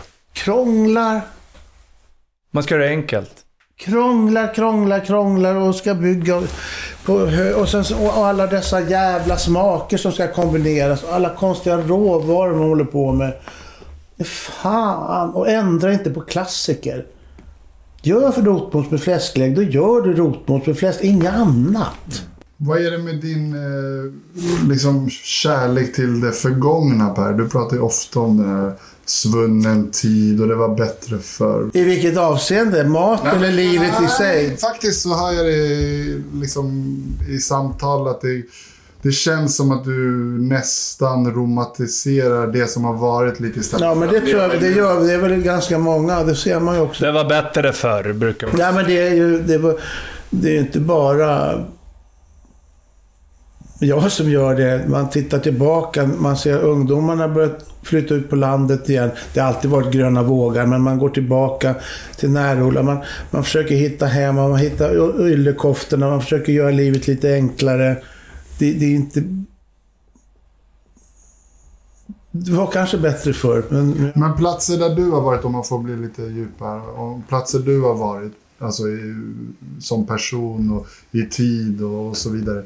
Är det någon form av nostalgikänsla som liksom driver dig? För du pratar ju till exempel om det där med att så här, men nu har du flyttat, du längtar tillbaks. Du pratar ofta om att ja, men så var det på den tiden och det var... Och så hör man att du har en kärlek liksom. Att drivs du lite av nostalgi? Ja, jag, tror, jag tycker om maten som den serverades för. Jag tycker om kläderna och jag tycker att luften var bättre. Allting var... Men kändes så när du var uppe i det då? Eller tror du att det är bara någon känsla som har- har kommit och så tänker man tillbaks och så känns, Som man det, saknar och längtar ja, så efter. känns det bara fantastiskt fast det kanske inte var så fantastiskt när man var uppe i Uppe i vad? Nej men om det var uppe i en tid som du känner nu, så här, som du pratar väldigt Som du om. saknar och längtar tillbaka till. men- Men när du var där då, så hade du inte alls den känslan. Nej, nej, då var man ju mitt i det. Då var man ju Ja. bara en sån här 20-åring med tigrar och, och axelvaddar och kajal och sen så slog på en joint. Det är klart att de vuxna tyckte ju bara spy. Jag skulle spy om man såg en sån ung jävel. Stick för fan. Vilken var din bästa tid? Hur gammal var du? Så är det. Så allting går ju bara i vågor hela tiden. Men om du fick Men om du, titt, om du tittar tillbaka. När, vad, Nej, men jag är var nostalgisk och jag tycker det, allting var bättre förr. Och jag tycker det är kul med, med, med lite ordning och reda. 70-tal, 80-tal? Är det något speciellt? Ja, jag vet inte. Jag skulle nog vilja... Om jag var bemedlad så skulle jag nog gärna ha varit igång där någonstans 1920 kanske. Ännu lite. Ja, den har ju inte upplevt den tiden. Men, du skulle, men om du fick välja då, eh, fem år av det liv du har levt som du skulle få kastas tillbaka till. Vilka fem år hade det blivit? Det måste vara den där ungdomen ändå mellan 17 och 20. När du på med judo? Ja, då hade jag slutat med det. Ja, sen, var du det sen var det fest och kvinn, vin, kvinnor och sång. Ja, där, där höll han på att bita sig i tungan nu. Inos är inte här i närheten så han, han vänder bort huvudet här lite. Ja, precis. Eh, Nej, men jag tänkte på... Sista med brottarbröder och det. Ja, jag tänkte först komma in lite på det här med jakten bara först. Vad betyder den för dig? Är det, är det din ventil nu i livet? Ja, men det tycker jag är en bra ventil att få, få koppla av och, och göra. Mm. Så det är inte bara mat på bordet, utan du, du får ut det... Nej, men jag äter mer och mer vilt. Ja. Eh, Det, det borde jag ju alltid ha gjort, men det... Det, det gör jag. För Och vad är det för vilt då? Är det... Allt som är ludet, jag på säga. Nej, men all, allting som det vi jagar. Men jag föredrar nog uh, muff, mufflonskött till exempel. Och jag gillar älgen också. Och dovhjorten. Så åker du utomlands och jagar en del. Har du något favoritställe? Vilket land? Ja, nu är jag inblandad i ett projekt om jag ska jaga i, i Afrika med lite kunder och hjälpa till att laga mat och vara en liksom ciceron under de här resorna. Och sen har jag ju, eh, gör jag jakter nere i Kosta i Småland tillsammans med ja, Kosta Boda Art Hotel. Men finns det ingen problematik i jagandet av... Nu känner inte jag till den världen så mycket, men... Det finns väl vissa moraliska gränser och kanske vissa arter som man absolut inte ska jaga och så vidare. Men känner du själv att eh, du är trygg i var dina gränser går och får... Är det många som ifrågasätter den delen? Men där har du igen samma historia. Spelar ingen roll. Skriv en novell om en synål så finns det alltid någon enögd jävel som blir, som blir ledsen. Det är ju där igen. Det Men, inte, jag kan inte svara på alla den här frågan. Jag orkar inte ens fundera på vad fan de... Vad fan Nu lättar vi upp lite. Men nu vi- kommer man på sin djupa... En sista fråga om det då, för det här är ändå ett viktigt ämne tycker jag. Eh, Du sa att du ska åka till Afrika och jaga. Det kanske blir känsligt, men vad jagar man där? Och är det Antiloper. moraliskt? Antiloper. Jag skjuter ju inga av de här utrotningshotande djuren. Jag skjuter ingenting längre för jag ska, jag ska mera vara på andra sidan planket och hjälpa till så att säga att gästerna har det bra. Du är lite dragplåster då. så. Ja, dragplåster ja. Mm. Och det är även när när jag Tycker du det är roligt? Är en rolig roll? Du får... Ja, ja, jag tycker det är kul. Men jag tycker ändå det känns viktigt att lyfta. Det är inte så svart och vitt det där. Är... Det finns en prislapp där nere på alla djuren och fanns inte det så hade BNP varit betydligt lägre i Afrika. Och dessutom gör de flesta stora insatser för att bevara de vilda djuren och, och, och, och stoppa tjuvjakt och sånt där som jag också varit engagerad i. Stop poaching. Ja, nej, men som sagt, den är inte så... Nej, så det där har jag inget dåligt samvete för överhuvudtaget. Jag tänkte så här Per. Eh, 2020 så släppte vi våran bok Brottabröder som blev väldigt uppmärksammad i Sverige. Där vi valde att faktiskt gå ut och berätta om våran bakgrund.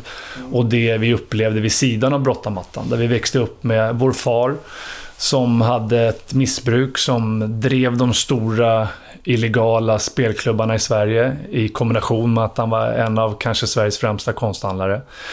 Det här var någonting som vi hade levt, ja, vi hade haft det som en hemlighet hela vår uppväxt och aldrig pratat om det. Det var genant. Man pratade inte om familjen, om missbruk och det som sen eskalerade i hot och så vidare. Men det var en journalist som kände till våran far, han kände till oss, våra framgångar på brottamattan och sa att grabbar, ni sitter med en otroligt inspirerande historia. Det här måste ni berätta.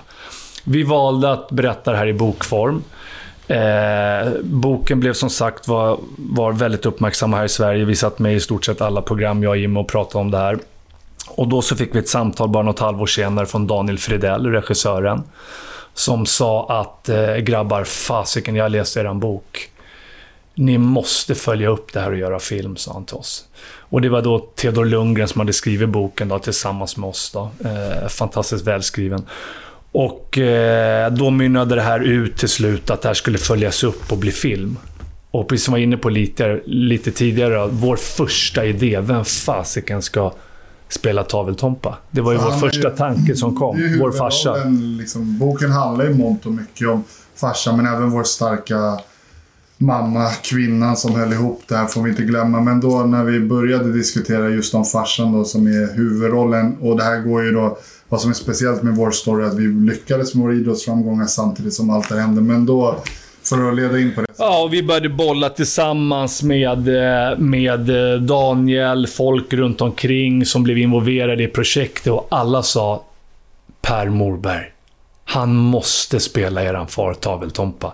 Det var liksom alla... Ditt namn kom från alla håll och kanter. När alla bara skulle hem och fundera.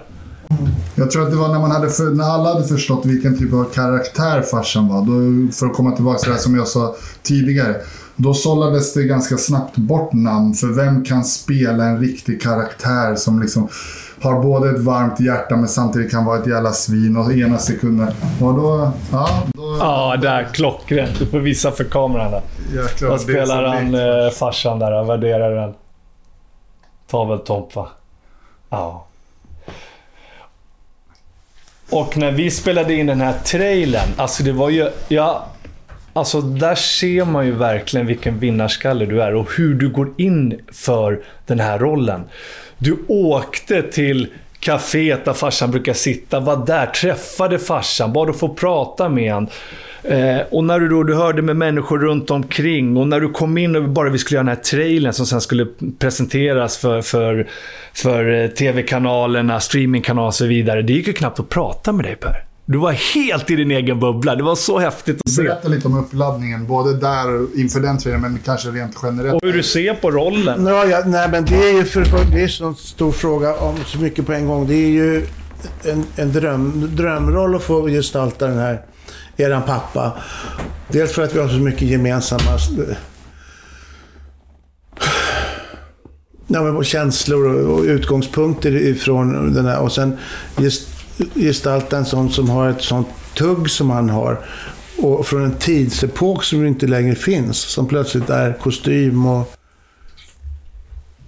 när det är ett, ett annat, en annan värld i, i jag menar, det, det är underbart. Jag tror därför som många av de här, det låter så patetiskt att nämna Scorsese till exempel.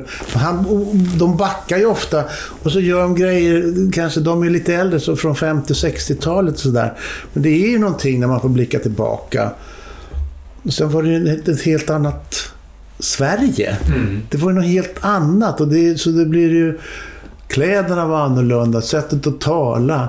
Och sen den här fantastiska miljöerna då när man skapar svartklubbar runt omkring i Stockholm. Och, Och jag tror folk saknar det här. För att, Det tror jag med. Som Jimmy säger, du var inne på det tidigare här Jimmy, när du berättade att folk tänker exakt vad de ska säga. De får inte säga fel saker, det Nej. kan bli rubriker. Men här får man ju verkligen gå hela det vägen. här är en klassisk e- episk berättelse och sen är det inte allting behöver inte vara blåa och flyga och spränga. Blåa människor och spränga och sp- flyga i luften. Nej. Det kan vara dramatik bara att sitta vid ett eh, kafébord. Vad var det i rollen som papp, just eh, farsan som triggade dig när du, lärde, när du läste boken och, eh, och sen efter att ha träffat farsan också? Vad var det som kittlade hos dig? Ja, men det var nog den här gemensamma grejen av eh, en pappa som var lite udda och sen så att vi höll på med, med idrott och just brottning också. Att det var så...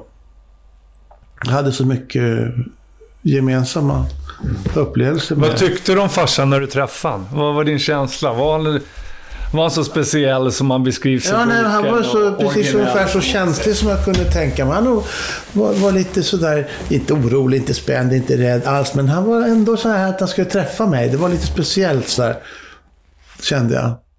Han, Men jag, jag, jag, och det, det, då var det bara en, en gång jag träffat honom. Innan vi gör det här. Då ska, vi, då ska vi träffas många gånger du och jag. Och sitta och snacka. Och farsan ringde ju faktiskt efter att han hade träffat dig. Ja. Han sa Åh, fan jag hade en viss syn på Per där, men fan det är en jävla skön lirare det där, sa han då. Det är en schysst kille det där, sa han. Så att ni verkade ha funnit varandra. Så den där gemensamma nämnaren, precis som jag och Jimmy trodde, den, den fanns ju När, verkligen. vi, Den- när, när jag gick så sa han bara så här. Du, Per. Nu kan du ringa mig direkt. Behöver inte gå via grabbarna. Nej. Ja, men farsan, eh, alltså för att ja, fortsätta lite på det där som han har ju alltså, levt ett otroligt speciellt liv. Eh, han var ju känd som den absolut största spelaren under den här tiden och de, alla som idag sitter på eh, ja, men 100 miljoner plus-klassen av hans gamla kompisar sa att den som hade varit rikast av oss alla, det är eran farsa. Men det var ju miljoner som spelades bort varje år under många år. Och på den här tiden var ju liksom en miljon kronor på 80-talet. Det var ju som kanske fyra miljoner nu. Så det var ju enorma summor. Men också att han drev de här svartklubbarna och träffat alla de här människorna. Levt i de här liksom Stockholms undre värld och allt det där. Men är det den miljön, om vi ska ta den miljön, är det någon miljö som du också känner till? Alltså, visste du om den här miljön? Nej, men då, då var ju jag 78, då var jag, var jag 18 år sådär. Men det, visst, man gick ju på en del svartklubbar. Man hamnade ju oftast på sådana här... Vad som vi hade då, det var ju liksom jugoslaviska maffian. eh, Det fanns ju en undre värld redan då, men den var ju så romantisk om man tittar Ja, på det ja, ja. idag. Varenda morgon undrar man vem Ja, som då blir skötte man ju inte varandra. idag. Nej. Eh, Sen det som jag tror också som är så väldigt speciellt med våran far, det var ju att han han ägde många av de här illegala spelklubbarna, men han hamnade själv i ett väldigt svårt missbruk som eskalerade med åren. Som gjorde att folk jagade han för pengar och så vidare. Men där han också hade sin andra fot i den finaste eh, världen av när vi, när vi pratar om konst. Han var ju en av Sveriges också främsta konsthandlare. Så att ena dagen kunde han vara på Östermalm och, och sitta hos alla de stora, eh, Claes Måser och alla de här och sälja sina tavlor medan han i nästa sekund stod bland kriminella och skulle få fram pengar snabbt. Och sen också att han hade hjärt... Alltså han är ju känd för att ha ett väldigt stort hjärta, men han... Mm. I och med missbruket. Och där kanske det finns en igenkänningsfaktor också. Att farsan har ju alltid ändå sett den svaga personen. Jag vet, gick man förbi en uteliggare så var det alltid han som stannade. han gav sina sista pengar till en uteliggare. Så att hjärtat har ju alltid funnits där, men missbruket gör ju någonting av en människa. Och jag tror många har svårt att förstå sig på det här med spelmissbruk. Att, eh, ot- vilken otrolig drivkraft det är. Att det är faktiskt ett dopaminkickar när man jagar hela Jag tiden. frågade honom, vad är, vad är det liksom? Vad är det som är så... Vad är det, sa han. Då sa han att det, det, det, är, det är oftast inte summa, sa han. Även om den naturligtvis... Utan det är den där kicken. Mm. Och det är ju ganska... Dopamingrejen. Ja, och det sa han. Det var, det, vi nämner det i boken Brottarbröder också, men där han då säger att hade jag bara en spelkupong, då rann all ångest av mig. Precis som en alkoholist som tar sina första groggar eller sina första klunkar. Så bara rann av ångest av mig. Då kunde jag somna. Bara jag hade den där spelkupongen bredvid mig när jag sov. Och det är in- svårt att in- förstå. När du ska gå in i den känslan Per, vad är det du kommer att tänka på då? Vad är det som får ångesten att rinna av Per Moberg? Hur ska du hitta... Den där vägen fram till en rolltolkning, den, den är ju svår alltid. Och det är så många ingredienser som ska passa in. Först är det hur man snackar. Jag tänker på när han, när han berättar för mig när han var på olika spelklubbar och sånt där. Och så, det där surrar ju, så det är ingen jävel, du vet, han körde greknagen du vet, i, i osten. Så där såg ju jag, va? greknagen i osten. Så sa jag du får fan dra från boxen och lira med mig. Ja, det, det, det där... Det Det där där är latin va? Ja, det det är där alltså någon, någon märker kortleken Ja. och kortleken är osten. Därför ska den ligga i en box så att inte någon kan göra, köra grejer. Du förstår. Ja. När man kommer dit, när man har hittat den när man, när man har fått de här fraserna.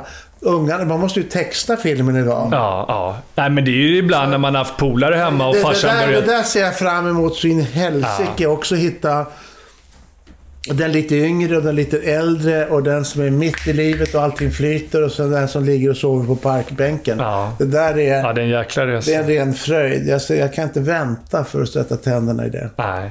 Och jag kommer dit, jag har gjort det många gånger förr, men det, är- det är, en märklig process det här att fånga in. Och framförallt också, som jag har sagt till er, jag måste ju göra min Tompa. Och ni har ju alltid era Självklart, pappa. Så jag självklart. kommer aldrig bli han. Jag kommer att bli han för tittarna. Men- det vet jag. men- Men, för er så... Men ni gillar ju mig Ja, ändå som men Per, skådespelare. den trailern vi spelade in som blev succé. Du gör det, det går, det är 10 av 10. Och jag och Jimmy var så stolta och glada när vi såg dig spela farsan. Och tacksamma verkligen. Det var jag som... Och jag tycker väl kanske att vi eh, Rundar av här. rundar av här, för du ska ju åka till Sydafrika snart. Ja, imorgon. Ja. Så Per, jag tycker att det har varit en fantastisk intervju. Jag har sett mycket olika intervjuer med dig, men det är sällan du öppnar upp så här och pratar så här öppet. Du brukar styra iväg på, på olika saker Ja, och ta över intervjuerna, men, Men här det, har det vi är bra verkligen när haft man en både dialog. får höra hur jobbig jag pratar, men också hur jobbig jag ser ut. För att man kan avslöja mycket genom att, eh, med kroppsspråk och utseende och sånt. Så det är bra att det är filmat också. Men jag tror faktiskt, som Martin är lite inne på, att det finns så många sidor av dig och det finns så många fina sidor. Och att man kanske i vissa intervjuer bara liksom får se lite en annan sida. Så jag tror att det här var en...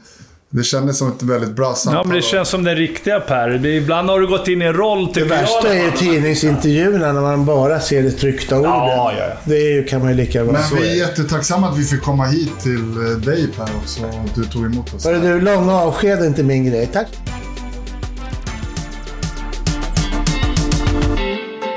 Glöm inte att prenumerera, följa, likea